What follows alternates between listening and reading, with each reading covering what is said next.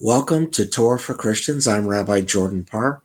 I want to welcome you to an encore presentation of Rosh Hashanah. This is a podcast I recorded last year. Rosh Hashanah is in two weeks, so I thought it would be a good idea to listen to it again, and we can talk about it um, on our website or on Facebook, w w w dot torah for christians dot net, or of course our Facebook page on Torah for Christians. We're repeating these episodes, first of all, because they're timely, and also because I am in the midst of finalizing and prepping my first ebook, Moses is My Uncle, Lessons in Biblical Leadership, which should be available soon and will be the first gift item we have on our membership subscription. Stay tuned for details later. We'll get to that right after the holidays. So please sit back, enjoy our podcast of Rosh Hashanah. And again, I wish you a L'Shanah Tova, a Happy New Year. Happy New Year. But Rabbi, you say it's not January first. So true. But for Jews, it's Rosh Hashanah, the birthday of the world. Let's find out what this means. I'm Rabbi Jordan Parr, and this is Torah for Christians.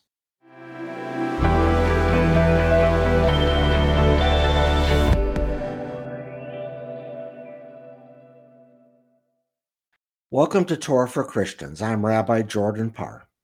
The start of Rosh Hashanah, the Jewish New Year, is fraught with meaning. It is a time when God judges us and decides whether we should live or die during the coming year. Mishnah Rosh Hashanah, Chapter one, Mishnah one states, there are four new years.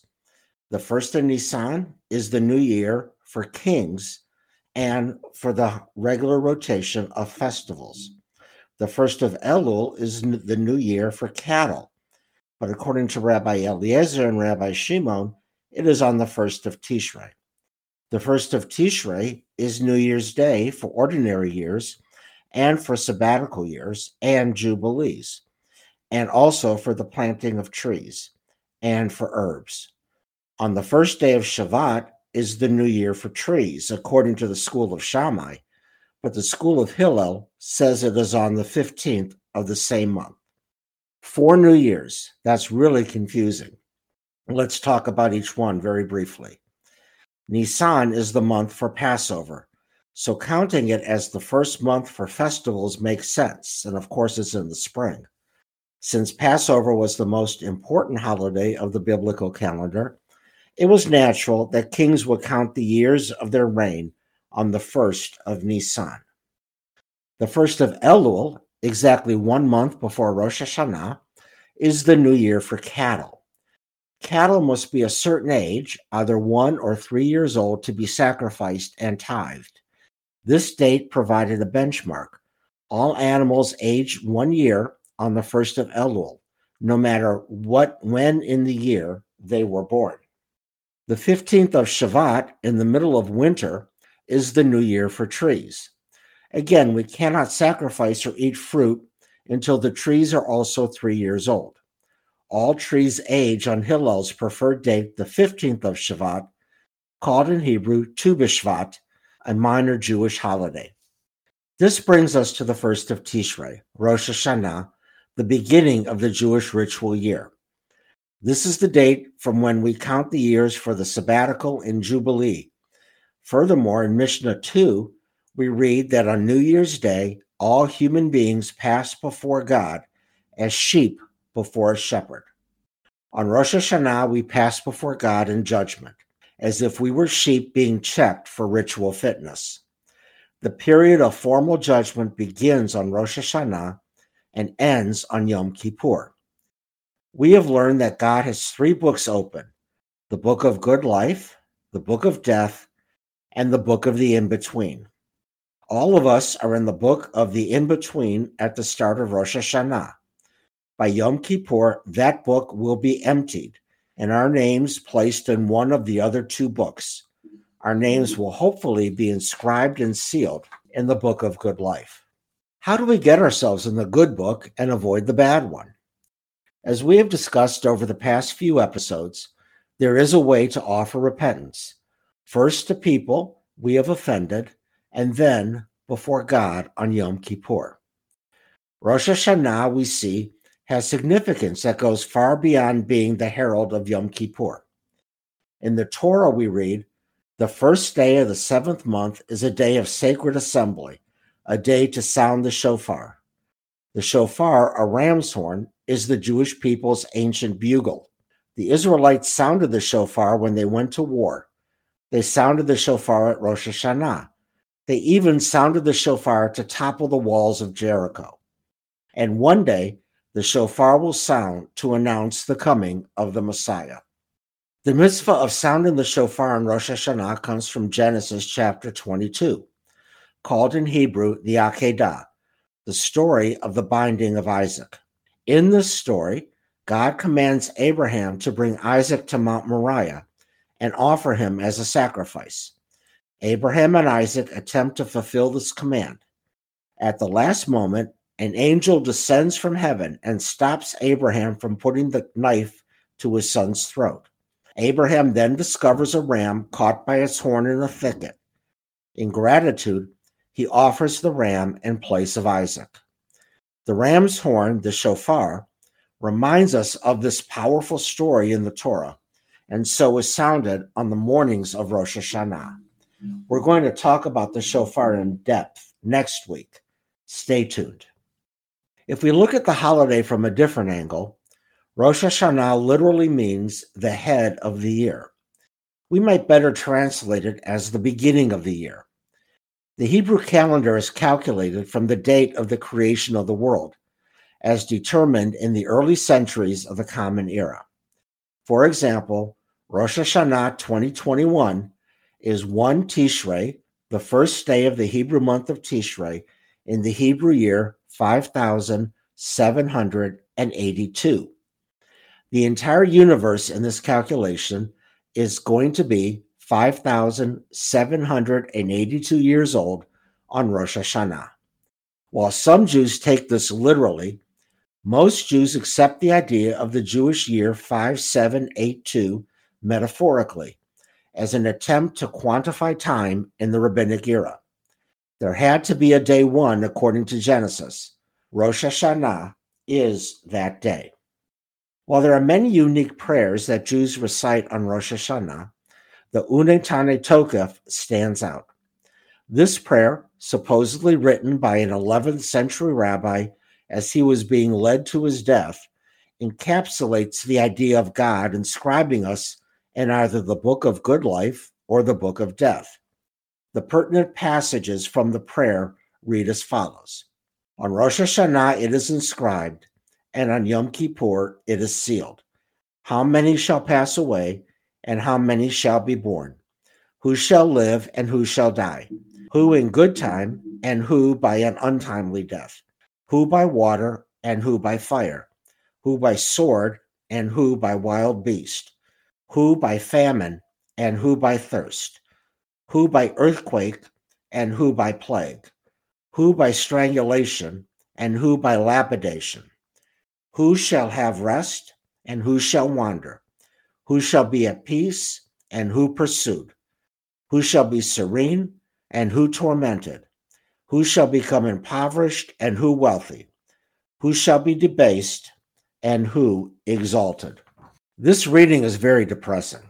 It sounds like God determines our future and there is nothing that we can do about it. But then we read the last line of the passage. But repentance, prayer, and righteousness avert the severity of the decree. We have control over our fate. If we achieve sincere repentance, offer proper prayers, and do acts of righteousness called tzedakah, we can avert God's harsh decree. So yes, this is a difficult prayer with an even more difficult message, but it shows us that it is within our power to choose to live and not die. We have been talking about various rituals, theology, and other aspects of Rosh Hashanah. After the break, we'll have some fun and talk about Rosh Hashanah customs and home observances, especially foods. I'm Rabbi Jordan Parr, and this is Torah for Christians.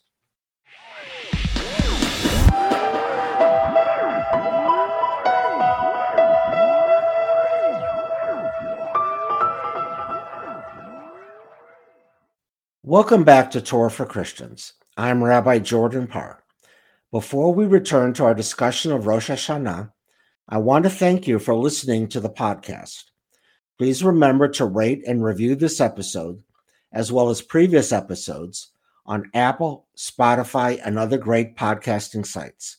Also, you can like us on Facebook. Like most holidays, Jewish holidays have their own special foods and traditions. When we greet each other on Rosh Hashanah, one greeting we offer is L'Shanah Tova Umetuka. May you have a good and sweet new year. So naturally, the idea is to have something sweet to eat. The sweetness comes from honey, a natural food easily available and known to the ancients. One of the foods that we eat on Rosh Hashanah is apples dipped in honey. Apples can be sweet or tart. We choose sweet apples to dip in honey. The sweet apple combined with the sweet honey puts us on the path to a doubly sweet year. We usually eat apples and honey at the start of our meal or even served at a synagogue's food of choice following a service. Try it. Another traditional food is honey cake. Again, the honey portends a sweet year. After we dip apples in honey, we might have some honey cake for dessert. There are, of course, many recipes for honey cake available in Jewish cookbooks or online. And there is round challah. Challah is a celebratory bread, usually eaten on Shabbat and other special days. Historically, Jews could not afford fine white flour. Depending on where Jews lived, bread was made from rye or barley flour. Wheat flour was usually whole-grained and expensive. But for Shabbat and festivals, Jews tried to buy fine white flour and even added eggs to the dough. A challah is like a French brioche, a bread made of fine wheat, flour, milk, and eggs, except that there are there is no milk in a challah since it is usually eaten with a meat meal, and we can't mix milk and meat. During the year, the challah is usually braided and twisted. We braid from three to six strands to make the challah look pretty. It's baked as a long loaf, just like a loaf of bread you might find in a bakery. But on Rosh Hashanah, the challah is braided and then turned into a spiral. The circular nature of the bread symbolizes the cyclical nature of life. There are other customs associated with Rosh Hashanah as well. For example, we might help the kids bake cookies cut with a shofar-shaped cookie cutter. We might prepare a festive dinner the night of Rosh Hashanah, or a special brunch following the morning service. We make special charity donations and try to buy new clothes in honor of the holiday. Despite its solemnity, Rosh Hashanah is also a festive occasion. It is a time to see old friends, celebrate the new year, and yes, continue the process of asking for forgiveness from God and from each other. This stands in stark contrast to our next holy day, Yom Kippur, a day of complete solemnity. I want to thank you for listening to Torah for Christians. You can listen to and rate previous episodes on Apple, Spotify, or other podcast outlets. Also, you can like us on Facebook and Instagram. Next week, we will do a deeper dive into the shofar, the ram's horn sounded on Rosh Hashanah. In two weeks, we will discuss Yom Kippur. So let me leave you with another Rosh Hashanah greeting. L'shana Tova Tikatevu. May you be inscribed in the Book of Good Life. Have a great day, and remember, Inei Matovu Mana'im, Shevat Achim Gam Yachad. How good and how pleasant it is for us to dwell together in unity. Lehitraot, till we see each other again. I'm Rabbi Jordan Parr, and this has been Torah for Christians.